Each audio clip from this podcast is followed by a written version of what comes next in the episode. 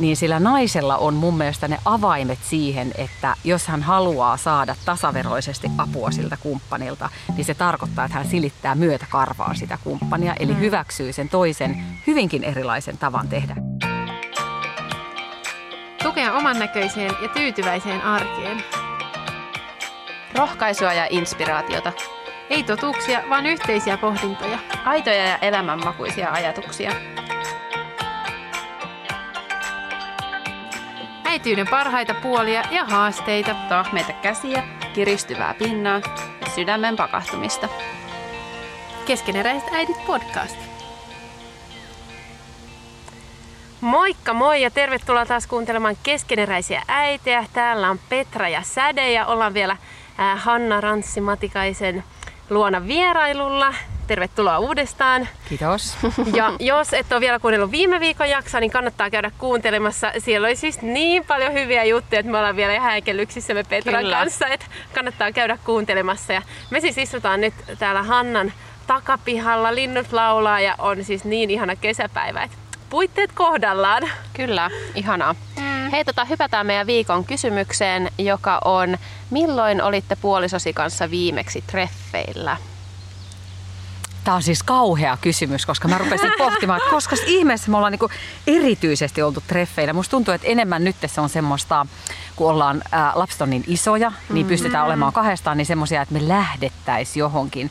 Me niin kuin joka päivä istutaan täällä takapihalla ja jutellaan ja, ja niin kuin ne on vähän niin kuin ne treffit. Mm-hmm. Mutta kyllä me käydään sitten niin kuin ravintolassa ja usein perjantai-iltaisin, kun työpäivä päättyy, niin sitten työviikon päätteeksi mennään jonnekin. Ihanaa. Joo, mä oon joskus kattonut, jos on päässyt niitä vaikka kirjoittelemaan perjantaina, ja sitten sinne tulee joku pariskunta, ja sitten että ooo, tuommoista elämää mäkin haluan joskus elää sitten. hmm. Mites Petra? Joo, mä tuossa hehkutin, että mulla on kerrankin tuore esimerkki, kun meillä oli seitsemänvuotis hääpäivä ää, pari viikkoa sitten, niin meillä oli vuorokausi kahdestaan. Wow. Ja se oli eka kerta. Me oltiin itse asiassa viimeksi, kun me oltiin kahdestaan yli, tai vuorokauden verran tai vähän yli, niin me oltiin paremman avioliiton syysseminaarissa. niin siitä oli sitten jo muutama kuukausi vierähtänyt, niin, niin se oli tosi ihanaa.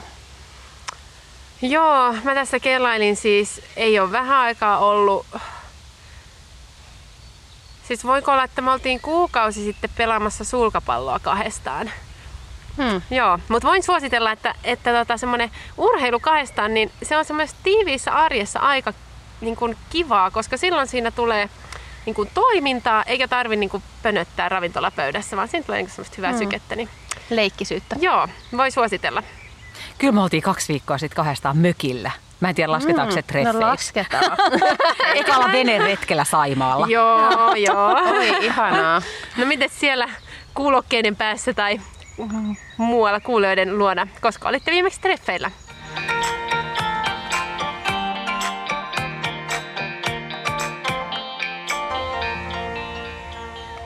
Eli viime viikolla puhuttiin lapsiperhearjesta ja sen asettamista haasteista niin elämälle yleensä kuin parisuhteellekin. Ja tänään nyt sitten keskitytään vielä enemmän siihen parisuhteeseen ja ehkä niihin mahdollisuuksiin. Meillä on tosiaan vieraana Hanna Ranssimatikainen, Parempi avioliitto ryn toiminnanjohtaja, joka on väitellyt ero, eroperheistä.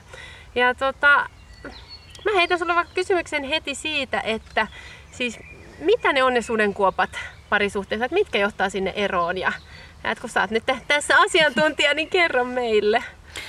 No ehkä se isoin, isoin juttu on justiin se kupla, minkä keskellä me eletään. Eli semmoinen niin kuin aika korkean vaatimustason arki. Eli mm. meillä on mahdollisuus niin kuin toteuttaa erilaisia asioita.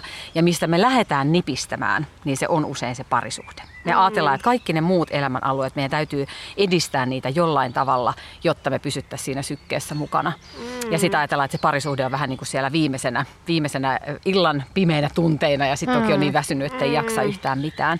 Mutta parisuhde on meidän aikuisuuden kiintymyssuhde. Eli siinä on ihan samat toimintaperiaatteet kuin vanhemman ja lapsen välisessä kiintymyssuhteessa. Eli ei ole olemassa semmoista, että mä pystyn laatuajalla korvaamaan sen oikean ajan. Mm. Ja sen takia on sitten niin kuin semmoinen, jos ajatellaan tunnesuhteen pysyvyyttä niin, että se pysyy sellaisena eloisena ja elastisena, niin se tarvitsee 10,5 tuntia viikossa jakamatonta aikaa. Ja mä tiedän, että varmaan moni kuulija sanoo, että voi kauhia, että siis mistä mekin mä... ollaan Petran tätä niin kuin podissa että Ei, mutta nyt kerro nyt, voiko se olla niin kuin mahdollista? Että miten sen ajan saa. Niin. Se on, se on jälleen yksi niistä semmoisista niin priorisointikysymyksistä, että, että mihin mä oikeasti haluan antaa sitä aikaa. Että kaikilla meillä on aikaa se samat 24 tuntia mm. ja me joudutaan väistämättä karsimaan jotain, jotta me pystytään keskittymään niihin lapsiin tai sitten siihen puolisoon. Ja mä itse ajattelen, että pikkulapsivaiheessa just sieltä niin kuin illoista, sieltä pystyy ottamaan sen puoli tuntia, jos niin kuin ikään kuin ajattelee, että mä en mene someen, mä en katso mm. telkkaria, mä en mm. nyt lähde lenkille, vaan mä priorisoin sen ihmisen, joka mulle on niin kuin se tärkein. Mm. Ja jos mm. ajattelee, että vaikka arki-iltaisin se puoli tuntia, viiva mm. tunti, ja sitten viikonloppuisin ottaa vähän enemmän, Eli tavalla tai toisella irrottaa sieltä niitä niin kuin tunteja, niin se kymmenen tuntia ei ole mahdoton. Mm. Ja mä ajattelen vielä itse näin, että pikkulapsivaiheessa syystä tai toisesta musta se oli helpompi järjestää kuin sitten, kun on kaksi työuraa ja ne teinit. Et si- mm, sitten vasta niitä niinku kertoimia on siellä. Mm. Et, et sitten joutuu vielä huolellisemmin pohtimaan, että mitkä on ne hetket. Ja meillä ne on aina ollut se, että me herätään aikaisin, juodaan aamukahvit yhdessä ja töiden jälkeen rauhoitetaan se ilta niin kuin, ää, perheelle. Ja mm. sieltä pystyy sitten irrottamaan niitä semmoisia liimaavia hetkiä. Ja ei niitä tarvitse olla vaikka vartti kerrallaan, mutta pointti se, että mä jaan, mitä mulle tänään tapahtui ja, ja niin kuin tulen kuulluksi. Mm kyllä toi niinku heti saa sen tunteen, että, niin että jos noin ois, niin kyllä varmasti moni semmoinen asia, mihin lyödään päätä seinään, niin niitä ei niinku vaan olisi. Mm. Vähän niin kuin terveysjutuissakin, että jos tekisi niitä hyviä asioita tarpeeksi, niin sitten ei tulisi niitä ongelmia. Mm. Ja sitten taas toisaalta ehkä lohdutuksena siihen omaan identiteettikasvuun ja parisuhteen kehitykseen, siihen koko kehityskaareen kuuluu se, että taistellaan vallasta ja taistellaan tilasta ja ikään kuin hiotaan toisia. Eli sen takia mä ajattelen, että, että siellä on enemmän niitä konflikteja, kun molemmat hakee, hakee itseään. Mm. Ja, ja jossain vaiheessa ne niin kuin vähän laantuu, että sitten mm. tajuaa, että ainoa toi on tommoinen ja sopeudutaan mm. siihen.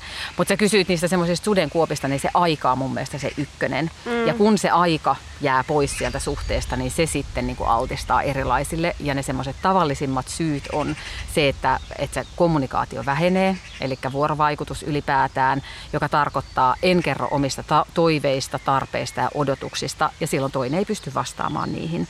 Ää, usein se heijastuu kotityöjakoon, eli se jää mm-hmm. epäoikeudenmukaiseksi. Jompikumpi mm. puolisoista kokee, että tämä on, tämä on minulle liikaa, tämä on niin kuin epäoikeudenmukainen, ja usein se on nainen. Mm. Elikkä, eli se, joka viettää siellä kotona ne alkuvuodet lapsen kanssa, niin usein se asetelma jää päälle, ellei sitä hyvin tietoisesti lähdetä purkamaan. Mm. Ja sitten se siinä vaiheessa, kun molemmat on työelämässä, niin sitten se niin kuin osoittaa sen voimansa, että se ei ollut reilu jako. Mm.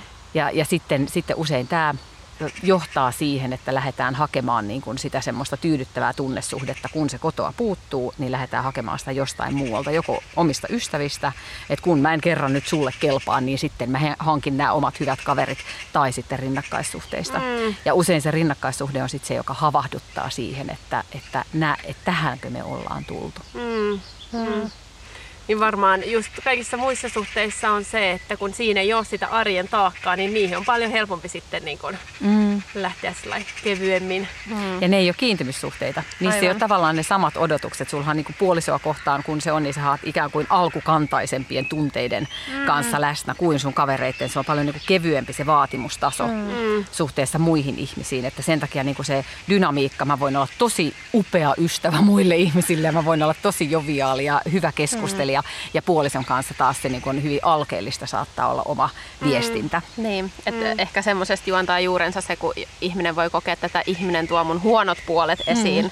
niin se todella sitten tavallaan ne ei ole ehkä niinku huonot niitä, puolet, vaan niinku ne on ne mun syvimmät tarpeet. Niin, mun syvimmät niinku mun yksinäisyyden ää, niinku kokemus tai mun ulkopuolisuuden kokemus tai mun rikkinäinen kiintymyssuhde malli tai joku sellainen, että ne aktivoituu parisuhteessa, mm. mutta ei välttämättä muissa suhteissa. Mm. Mm. Mitä sä, jos sä lyhyesti halusit sanoa äh, tavallaan ähm, miehen tavallaan kokemus siinä vaiheessa, että mi- miten miehet kokee sen ajan jakson? No usein, usein niin kun lasten kasvun myötä, silloin kun sulla on pienet lapset, niin se sun oma kiintymyssuhdemalli ja oma se sama, usein keskeneräiseksi jäänyt kasvu, niin se aktivoituu samaan aikaan. Ja, ja sen takia se, on, se tuo yhden lisäkuormituksen sinne pikkulapsen vanhemmalle. Eli sä kasvat niin kun kasvat sen oman kiintymyksesi kanssa tasatahtia sun omien lasten kasvun kanssa. Sä saat toisaalta toisen mahdollisuuden, mutta toisaalta voit kokea tosi syvää riittämättömyyttä, että miten mä kykenen äitinä antamaan tälle lapselle, kun mulla ei itselläni ole mitä antaa. Mm. No usein se kääntyy sitten siihen mieheen, että anna sinä minulle nyt se, mikä minulta mm. puuttuu. Ja molemmat saattaa olla yhtä keskeneräisiä. Mm. Ja usein suhteessa me mennään me syystä tai toisesta, toisesta niin kuin, ää, naida on semmoinen ihminen, jossa toinen, toisen niin kuin se vuorovaikutusmalli on semmoinen, että mä jahtaan toista ja toinen vetäytyy niissä mm. konfliktitilanteissa. Ja usein tämä on vielä sukupuolittunut, eli usein nainen on se, joka ikään kuin jahtaa ja se mies on se, joka vetäytyy. Mm. Ja se, se niin kuin, ratkaisu siihen olisi se, että molemmat kääntyisivät toisen puoleen mm. ää, niin kuin ei syyttäen, vaan toista kuunnellen. Mm. Elikkä, ja usein on kysymys just siitä niin kuin tarpeesta, mm. toiveesta, että rakasta minua. Mm. Siis ihan semmoinen ihmisen niin kuin hyvin perustarve, niin kuin vanhemman mm. ja lapsen välinen, että rakasta mua, hyväksy mm. mut sellaisena, mitä mä oon. Mm. Mulle jäi mieleen sun luennosta se, kun sä puhuit siitä, että ähm, pienten lasten isät tekee eniten ylitöitä mm. ja puhuit jotenkin siitä ää, miehen mahdollisuudesta onnistumiseen kotona, niin haluatko mm. sanoa siitä pari sanaa? Joo, no use, usein niin kun, niin kun kotona se, kuka jää sinne kotiin, niin väistämättähän hänelle kertyy enemmän semmoista niin kuin kodin ammattitaitoa. Eli kykyä siihen, että miten mä puen tämän lapsen, miten mä pesen sen pyllyn, miten mä siivoan nämä nurkat. Ikään kuin se, se vanhempi asettaa sen standardin sinne kotiin. Ja useimmiten Suomessa se on nainen. 96 prosentissa tapauksista ja sitä yritetään tasapainottaa, mutta Suomessa tällä hetkellä se on, on tämän kaltainen. Ää, niin sillä naisella on mun mielestä ne avaimet siihen, että jos hän haluaa saada tasaveroisesti apua siltä kumppanilta, niin se tarkoittaa, että hän silittää myötäkarvaan sitä kumppania, eli mm. hyväksyy sen toisen hyvinkin erilaisen tavan tehdä. Hänellä voi olla hyvin erilainen tapa täyttää tiskikone tai imuroida tai, tai viedä matot ulos tai ylipäätään havainnoida, että mitä täällä pitäisi tehdä. Ja, ja siinä niin kuin on iso osa sillä, että minkälaisella sävyllä sä pyydät niin kuin toista mm. tekemään niitä. Sä voit joko ajaa sen ukon pois sieltä kodin seinien sisäpuolelta tai kutsua häntä sisään, jolloin molemmat kokee sen niin kuin tyydyttävänä. Sen, mm. sen. Ja tähän liittyy siis se, että rahan tarve ja se, että ei koe itseään niin kuin hyväksytyksi siellä kotona, niin ne on usein syitä, jotka ajaa pienten lasten isiä tekemään pitkää päivää. Et mm. Siinä on mm. niin kuin kaksi semmoista tärkeää tekijää, mitkä mm. molemmat työntää sinne samaan mm. suuntaan. Mm. Tuo on positiivisella tavalla niin kuin henkilökohtaisesti semmoinen haastava, mm. että, että tota, malttaa toimia niin kuin, tavallaan yhteisen hyvän Joo, pidemmällä tähtäimellä. Ei, niin. me, ei me pyyhkimään jokaista pöytää, minkä toinen on just siivonnut, ja ei me järkkäämään uudestaan tiskikoneeseen niitä mm. lautasia, tai, tai vaiha kaikki lasten vaatteet just kun mm. se toinen on pukenut ne päälle. Tai ikään kuin, niin kuin korjaa koko ajan se ei ole kauhean kannustavaa sille mm. toiselle sit yrittää. Ja moni mm. niin kuin luopuu yrittämästä, sanoo, että okei, pidä tunkkis, mä en, mä tee enää mm. mitään täällä, kun ei mikään ei kelpaa. Mm. Ja se on mie, monen miehen kokemus. Mm. Ja tuossa se aikaperspektiivi antaa myös motivaatiota siihen, että jos mä annan toisen tehdä, jolloin hänellä ei ole ehkä sitä rutiinia ja siihen menee enemmän aikaa, niin hän kehittyy siinä, koska helposti nyt ainakin itse ajattelee, että no mä teen tämän paljon nopeammin, niin mun kannattaa tämä tehdä. Ja sitten jaksaisi alkaa keskustelemaan siitä, että miten me nyt organisoitaisiin tämä. Mutta sitten kun mä teen näin, niin sitten mä vahvistan sitä, että mä teen ne. Mm. Kun sitten taas ehkä, että jos antaisi niitä mahdollisuuksia, niin ja silloin se jää myös niin piiloon se työmäärä. Eli nainen usein tekee valtavan määrän huomaamattaan töitä, e, koska ei sano niitä, että mitä mm. kaikkea täällä tarvitsisi tehdä. Mm. Eli se niin kuin delegoinnin vaiva, niin sekin on osa vähän niin kuin semmoista johtamista, jos mm. ajattelee, mutta että niin kuin sen kodin johtamista, jossa molemmat voisivat mm. olla tasaveroisia. Mm. Mutta, että, mutta että usein, usein käy sitten niin, että toinen mm. ottaa, kaappaa sen vallan mm. siellä ja kokee siitä epäoikeudenmukaisuutta. Mm. Ja väsyy sen alle, mm. aidosti väsyy. Mm. Joo, se mikä oli myös siinä luennossa, tai en tiedä oliko se siinä luennossa, mutta muutenkin ää, jostain on jäänyt mieleen, että naiset yleensä laittaa sitten taas eroprosessin niin kuin vireille useimmiten, että mistä se johtuu ja miksi niin kuin äidit, äidit uupuu. Onko se nimenomaan toi epätasa-arvoinen työ, työ kotona vai? Mä ajattelen, no yksi on tietenkin se, että on mahdollisuus siihen eroon. Mm. Eli ikään kuin meillä on, meillä on yhteiskunnassa tilanne, jossa, jossa se on niin kuin hyväksytty, siihen ei ole mitään esteitä. Mm. Ja nainen ehkä niin kuin havahtuu tyytymättömyyteen nopeammin kuin mies. Eli mies ikään kuin alentaa sitä standardia helpommin ja tyytyy tietynlaisiin mm. niin kuin, toimintamalleihin ja nainen taas niin kuin, nopeammin. Ja hänelle se saattaa olla myös sellainen niin kuin hätähuuto sen suhteen puolesta, että huomaa minut, että näin paha olo mulla on, että mä haluan, haluan erota. Eli aluksi ei välttämättä ole edes niin kuin erotoive, vaan mm. se on semmoinen niin kuin hätähuuto sen suhteen puolesta. Mm. Mm. Mitä sä sanoisit sitten, että jos vaikka on käynyt eroajatuksia mielessä tai on semmoinen olo, että tämä meidän homma ei toimi ja sitten katsoo vaikka omaa perhetausta ja on semmoinen olo, että meillä ei edes ole mitään niin kuin resursseja ja malleja tähän juttuun ja tämäkään ei varmaan tule onnistuu, niin miten sä rohkaisisit No mä ajattelen, no parisuhdetyössä itse olen huomannut sen, että moni sellainen, jolla itsellä ei ole ikään kuin semmoisia, ajattelee, että mun eväät on vähän heikot tähän parisuhteeseen, että ei ole toimivia malleja, niin, niin moni heistä niin kun lähtee tosi tietoisesti rakentamaan sitä parisuhdetta. Ja kun menee vaikka 20 vuotta eteenpäin, niin huomaakin sen, että hyvänen aika, nythän mä sain sen perheen, mitä mä olisin lapsuudessa kaivannut. Mm. Eli siinä mielessä mä ajattelen, että, että meillä on se meidän niin kuin mahdollisuudet omissa käsissä. Eli me voidaan tehdä paljon, vaikka meille ei olisi niin kuin annettuja eväitä niin paljon. Mm.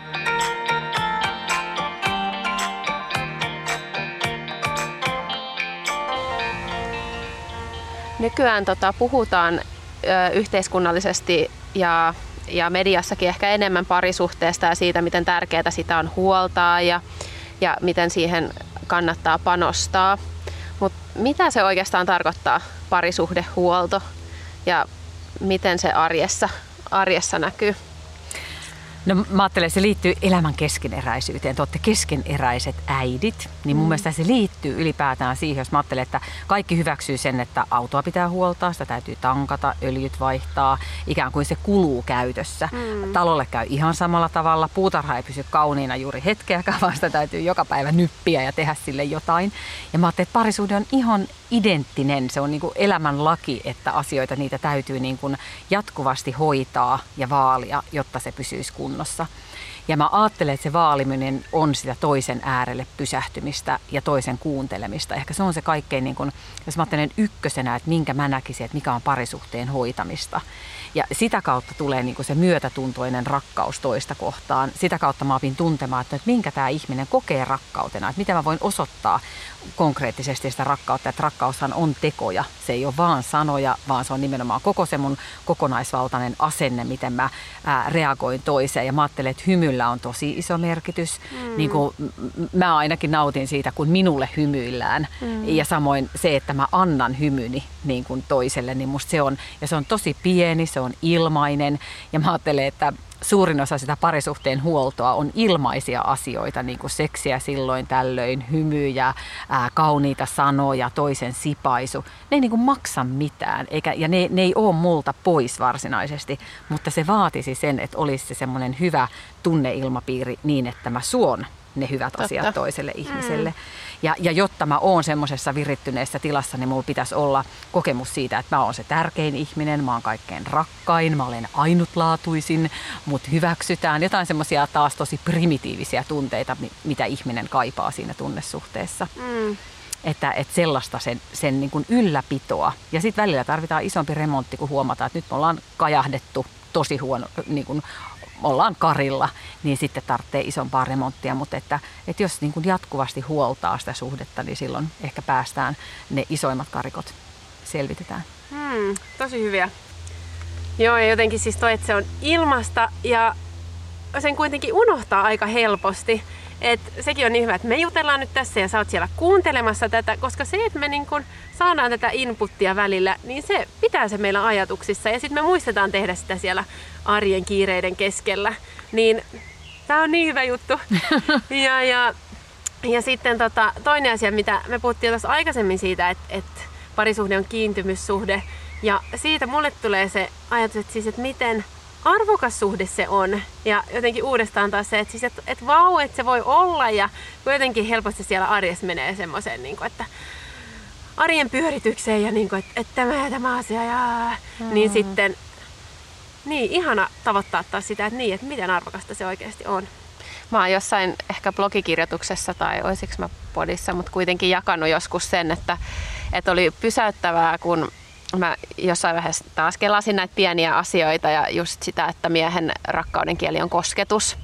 Ja siinä kun oma kosketuskiintiö täyttyy kyllä siinä niin kuin lasten kanssa ollessa ja hoivatessa, niin joku ilta sitten oikein niin kuin tietoisesti tsemppasin ja rupesin silittää häntä, kun istuttiin sohvalla. Ja miten hän oli niin kuin häkeltynyt, oh, oi, tuntuupa hyvältä, rapsuta vielä vähän. Ja jotenkin just, että, että malttaa mm. tehdä niitä asioita. Ja... Sekä ei ajattele maksanut sulle niin, mitään. Ei, ei. Sun, ei, sun ei pitänyt niinku antaa siinä ei. välissä mitään hyödykkeitä. Niin. Ja melkein niinku tuntui liikuttavalta, kun toinen niin nautti siitä, mm. että sitten tajus, että, niin, että tätä ei ole muuten ollut mm. tavallisen tapaan. Mm. Ja siis ehkä jollain tavalla suomalaisessa yhteiskunnassa semmoista niin sohvalla istuskelua ja silittelyä, niin ei sitä niin arvosteta, että että niin pitää tehdä töitä ahkerasti niskalimassa. Ja, että se on niin jotenkin semmoinen ihanne tavallaan. Mm. Mutta et se, että niin, kuin, niin ollaan vaan ja huomioidaan, niin ei se ole semmoinen kauhean hehkutettu. Musta tuntuu, että ilmastonmuutos vähän ehkä työntää meitä tohon suuntaan. Siis siinä mielessä se, että niinku kulutuksen vähentäminen, meillä on nyt niinku iso tarve siihen ja musta meitä kannustetaan nyt, media ja kaikki kannustaa meitä. Niin mä ajattelin, että se on meille vähän niinku semmoinen tuhannen taalan paikka, että kun me madalletaan sitä meidän elintasoa, meidän ei tarvitsekaan niinku hankkia koko ajan jotain, niin se mun mielestä pysäyttää meidät ihmisten äärelle, eli yhteisöjen mm. rakentamiseen ja perheiden rakentamiseen ja parisuhteen rakentamisen. Mm. Että niitä asioita arvostetaan tällä hetkellä aika paljon. Niin, totta. Joo, että tämä on ehkä semmoinen niin perinteisempi, mutta nyt, et, nyt on hyvä mahdollisuus mm. tuohon. Ja että aletaan miettiä just niitä, sitä aineetonta pääomaa, mitä parisuudekin on. Mm. Kyllä.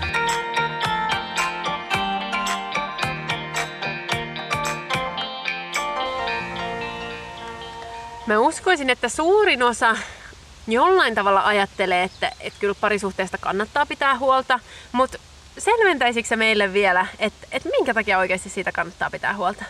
No puhutaanko me ihan euroista? No siis voi puhua euroista tai lapsista tai niin kuin, ei, no toki omasta, omastakin hyvinvoinnista, mutta... Mm. Joo. No, mä ajattelen, että ihan siis niin kuin eurot puhuu kuitenkin. Se on niin kuin yksi sellainen asia, mikä on tärkeä.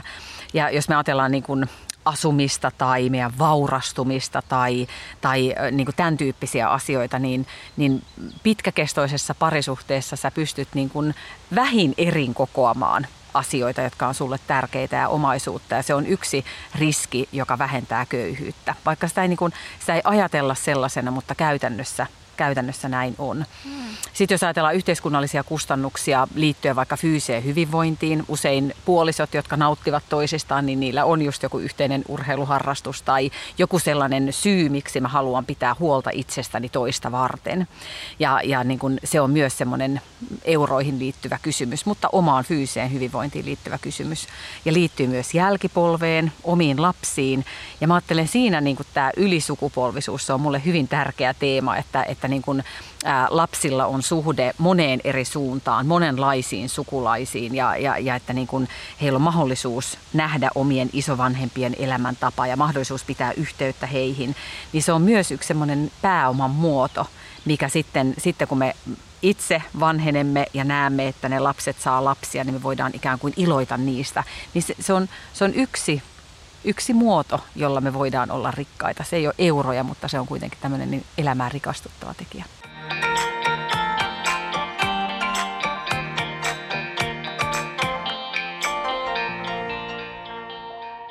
Joo, tuossa puhuttiin siitä, että miten parisuhde on kiintymyssuhde ja se täyttää niitä meidän tarpeita tietyllä tavalla. Mutta sitten ainakin itse jollain tavalla kokee, että kun lapsiperhearki on hektistä, niin sitten koittaa myös luopua niistä omista tarpeistaan, ettei niin kuin laita siihen yhtälöön vielä lisää niin kuin odotuksia.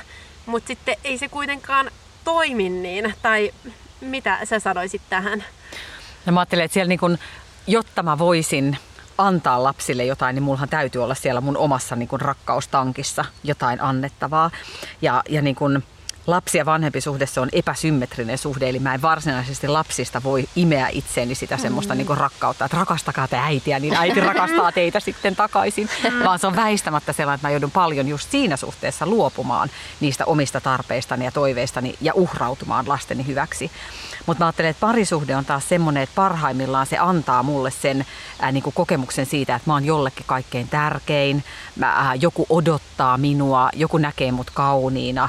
Ää, kaikki kaikki niinku semmoiset mun ihan ydintarpeet, mikä, mikä on ihmiselle, musta se on kaikkein tärkein. Joka ikinen haluaa meistä olla rakastettu ja se kuuluu niinku meidän työyhteisötarpeisiin ja, ja perheen tarpeisiin ja, ja ka, kaikissa eri niin kuin laumoissa, missä me liikutaan, mutta se parisuhde on se syvin tankkaava lauma. Se on niin kuin mm. pienin lauma ja siellä musta tapahtuu ne kaikkein tärkeimmät asiat, että mistään muualta mä en saa samanlaista virtaa kuin siitä, että mä koen parisuhteessa olevani rakastettu. Mm.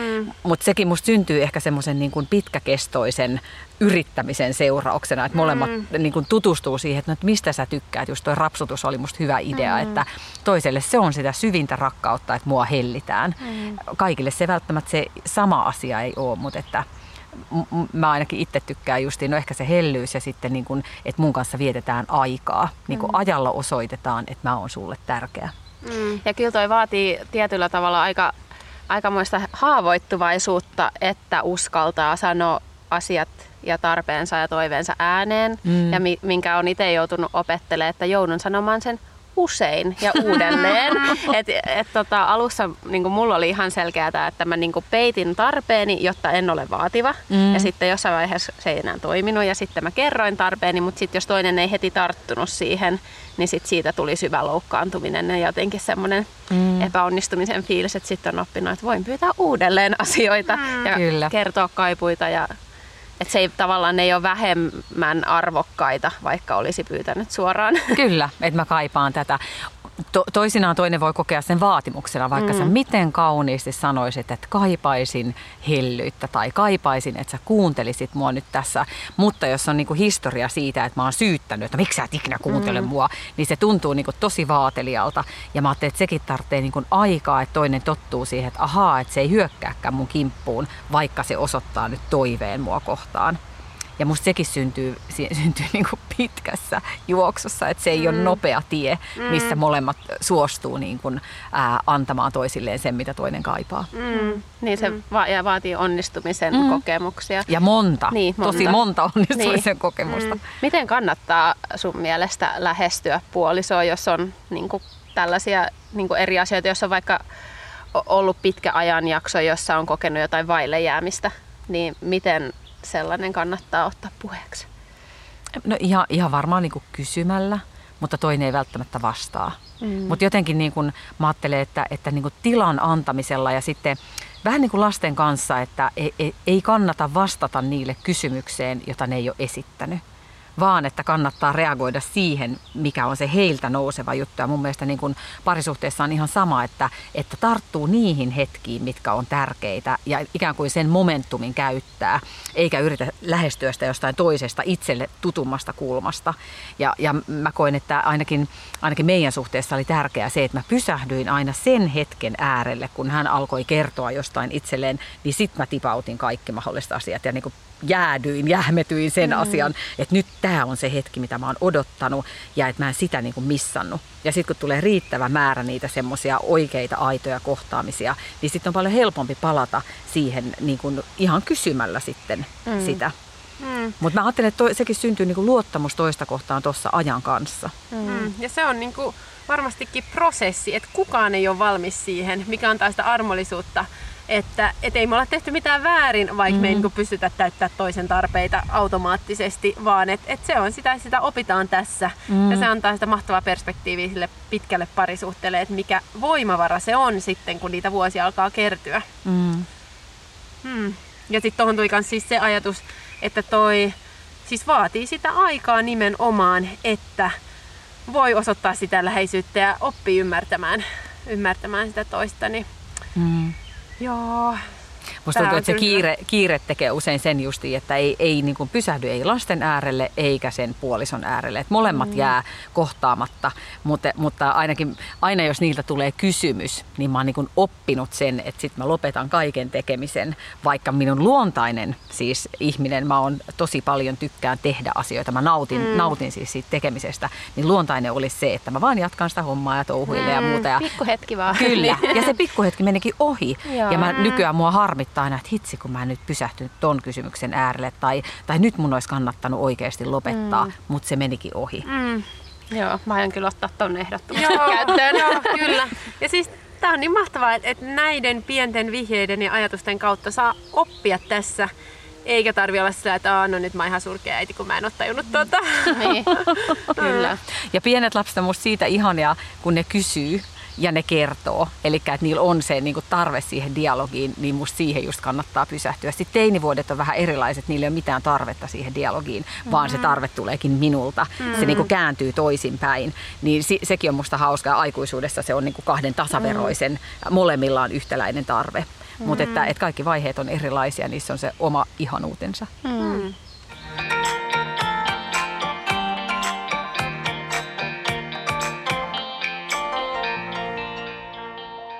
No joo, sitten vielä palataksemme tähän niin kuin tyytyväisyysteemaan, että miten voisi löytää tyytyväisyyttä siihen parisuhteeseen tässä niin kuin hektisessä lapsiperhearissakin, jolloin se parisuhde välillä tuntuu haastavalta? Mä ajattelen, että semmoinen paras parisuhdeteko, mitä voi tehdä, on rakastaa itseä. Vähän niin kuin semmoinen niin kuin Mä ajattelen, että nuoruuteen liittyy semmoinen vaateliaisuus itseä kohtaan ja samalla se on mm. vaateliaisuutta puolisoa kohtaan. Mm. Ja, ja sitten musta tuntuu, että keski mä oon monta kertaa sanonut, että sitten kun sä et ole enää yhtä hehkeä kuin nuorena, niin sitten sitä yhtäkkiä tuleekin semmoinen lämpöinen myötätunto sitä vanhenevaa itseä kohtaan. ja ja niin kun samalla tulee niin kun lämmin myötätunto puolisoa kohtaan, koska näkee, että hän alkaa harmaantua ja hän, hän alkaa myös ikääntyä. Mutta mä ajattelen myös, että sinkkuna jos, jos olet sinkku ja kuuntelet tätä näin, niin, niin sinkkuna myös se paras parisuhdeteko on se, että opettelee olemaan myötätuntoinen itseä kohtaan. Eli kaikki se semmoinen vaatelias päänsisäinen puhe, jossa sättii itseään ja aina sua saa hävetä ja, ja minkä, mitä sä tolleenkin nyt käyttäydyt tuossa noin ikään kuin semmoinen ikävä puhe itseä kohtaan, niin kääntää sen semmoiseksi niin kuin rakkaudelliseksi ja hyvä, hyväksyväksi puheeksi, niin se mahdollistaa sen, että mä näen myös puolison toisin silmin. Mm, että mm. musta se menee ihan käsi kädessä, että niin paljon kuin mä pystyn rakastamaan, olemaan myötätuntoinen itselleni, yhtä paljon mä pystyn olemaan sitä puolisolle. Ja se liittyy mun mielestä niin kuin omaan kasvuun, eli sitäkään ei voi pikakelata, vaan että se tulee sen elämän kokemuksen myötä mm. ja, ja syntyy vähitellen. Toki mm.